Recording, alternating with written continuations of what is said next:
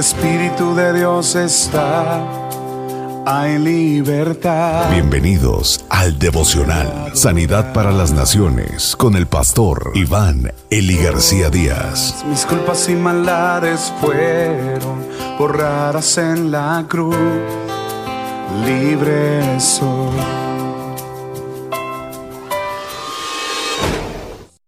Carta de advertencia desde el cielo. La insistencia del profeta en que el mensaje quedara escrito, claro y que fuera entregado. Jeremías capítulo 36, versículo 1 al 19. El cuarto año del reinado del rey Joaquín de Judá, hijo de Josías, el Señor le dio a Jeremías este mensaje. Toma un rollo y escribe todos mis mensajes contra Israel, Judá y las demás naciones. Comienza con el primer mensaje desde el día de Josías y escribe luego cada uno de los demás. Quizá, cuando el pueblo de Judá vea por escrito todas las terribles cosas que voy a hacerles, se arrepientan, y entonces podré perdonarlos. Entonces Jeremías envió a llamar a Baruch, hijo de Nerías, y conforme Jeremías dictaba, Baruch escribía todas las profecías. Cuando todo hubo terminado, Jeremías le dijo a Baruch, Ya estoy preso aquí. Lee tú el rollo en el templo el próximo día de ayuno, porque ese día habrá allí gente de todo Judá. Quizá todavía se vuelvan de sus malas conductas y le pidan al Señor perdón antes de que sea demasiado tarde aunque ya se les hayan hecho estas predicciones de castigo de Dios. Baruch hizo como Jeremías le ordenaba, y leyó todos estos mensajes del Señor al pueblo en el templo, tal como Jeremías le había pedido. Esto ocurrió el día de ayuno que se celebró en diciembre del quinto año del reinado del rey Joaquín, hijo de Josías y llegó gente de todo Judá para asistir a los servicios del templo aquel día. Baruch fue a la oficina de Guemarías, el escriba, hijo de Safán, para leer el rollo. Este cuarto quedaba al lado del salón de asambleas que el templo tenía arriba, cerca de la entrada de la puerta nueva. Cuando Micaías, hijo de Guemarías, hijo de Safán, oyó los mensajes del Señor, bajó al palacio, al salón de conferencias en donde estaban reunidos los encargados de la administración. Elisama, el escriba, estaba allí, así como Delaías, hijo de Semaías, el Natán, hijo de Acbor, Guemarías, hijo de Safán, Sedequías, hijo de Ananías, y todos los demás que tenían cargos administrativos semejantes. Cuando Micaías les contó acerca de los mensajes de Baruch, estaba leyéndole al pueblo, los dignatarios enviaron a Yeudí, hijo de Netanías, hijo de Selemías, hijo de Cusi, a pedirle a Baruch que viniera a leerles a ellos también los mensajes. Y Baruch lo hizo. Cuando terminó, estaban llenos de temor. Tenemos que contárselo al rey, dijeron. Pero primero, dinos, ¿cómo obtuviste esos mensajes? Entonces Baruch les explicó que Jeremías se los había dictado palabra por palabra y él los había escrito con tinta en el rollo. Escóndaste tú y Jeremías. Guárdense, le dijeron los dignatarios a Barú. No le digan a nadie dónde están. El profeta Jeremías, amigos, tiene un nuevo mensaje. Y es que él necesitaba entregarlo. Él necesitaba recordarle a todo el pueblo de Judá el mal camino por el que habían andado. La conclusión era que el arrepentimiento podría tener lugar antes del juicio. Era tan importante que el emisario del profeta leyera literalmente las palabras de Dios.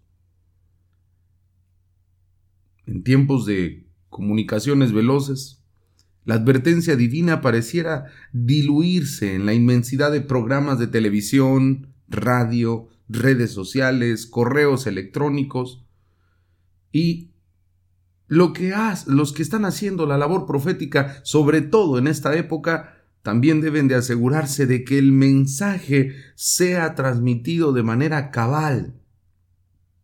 La voz profética siempre tiene que encontrar sus formas y caminos, pero al final debe de llegar de manera íntegra. Esto sobresale en la lectura. Necesitamos transmitir un mensaje que conduzca al pueblo, a la gente al arrepentimiento. Llevar el Evangelio no es solamente hablar de los principios morales que habla la Biblia o que dictaminan las Escrituras.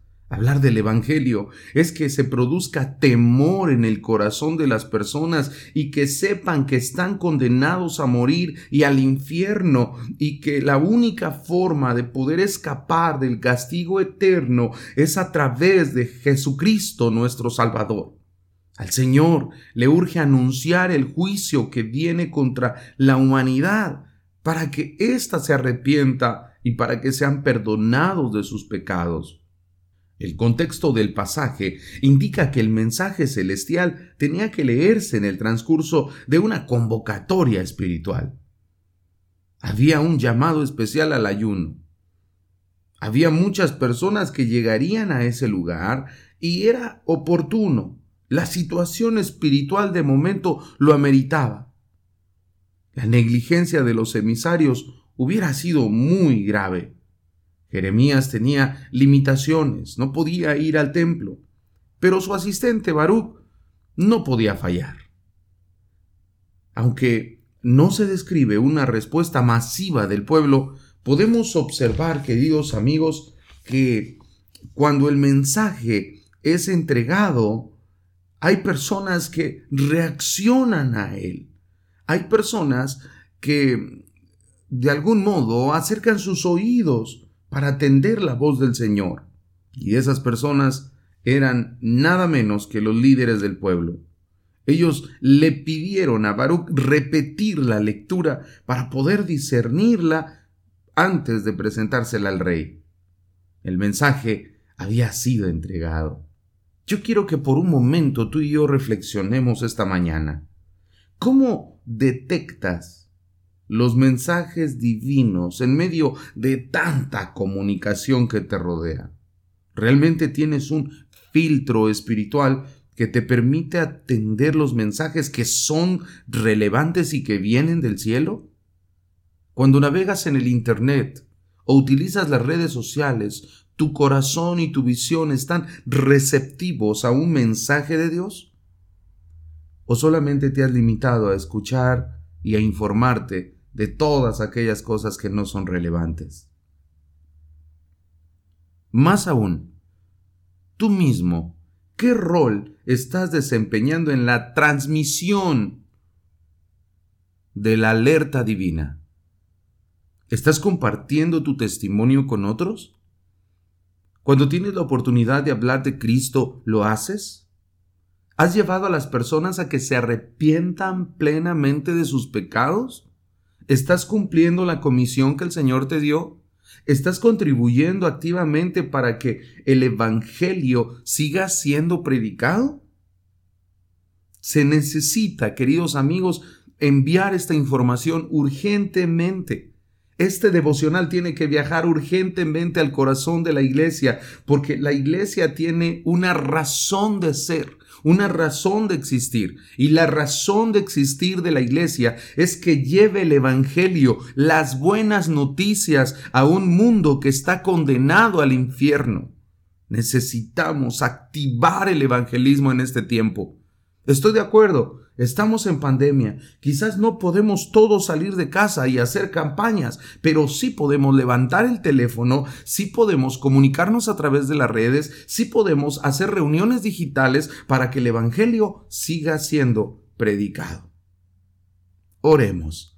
Señor, Hoy quiero pedirte que tu Espíritu Santo despierte en mí el oído espiritual que necesito para detectar tus mensajes. Señor, Quiero discernirlos. Quiero leerlos. Quiero creerlos.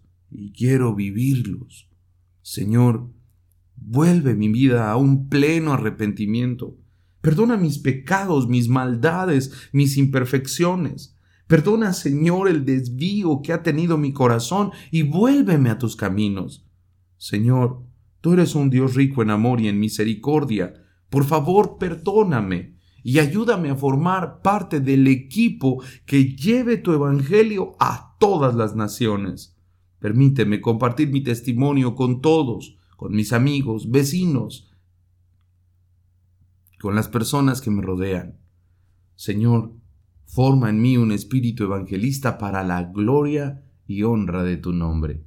En el nombre de Jesús. Amén. Espíritu de Dios está hay libertad. Muchas gracias por escuchar el devocional de la Iglesia Cristiana, Sanidad para las Naciones. Te invitamos a que te unas al trabajo misionero, Sembrando Económica para la obra del Señor. Ponte en contacto con nosotros al teléfono 55 346 96 754. Perdonado soy, solo por tu amor, no hay más condenación.